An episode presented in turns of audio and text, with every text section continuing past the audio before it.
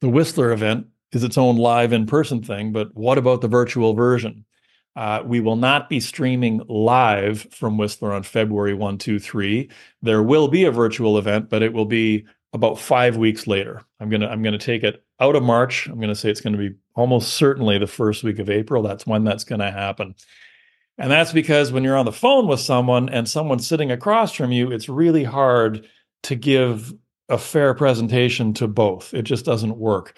And I want to be all in with each audience. So the people that are there in person, I want to be 100% in with them. So there will not be streaming, but there will be recordings of the presentations and the Q&A.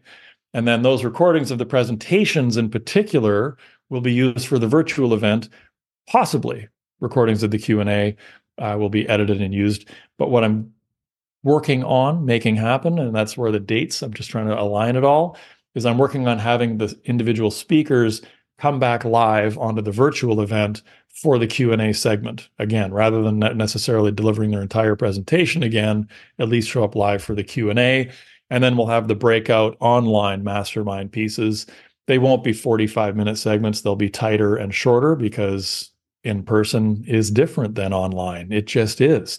And that was another aspect to it. A 45 minute mastermind works well around a table.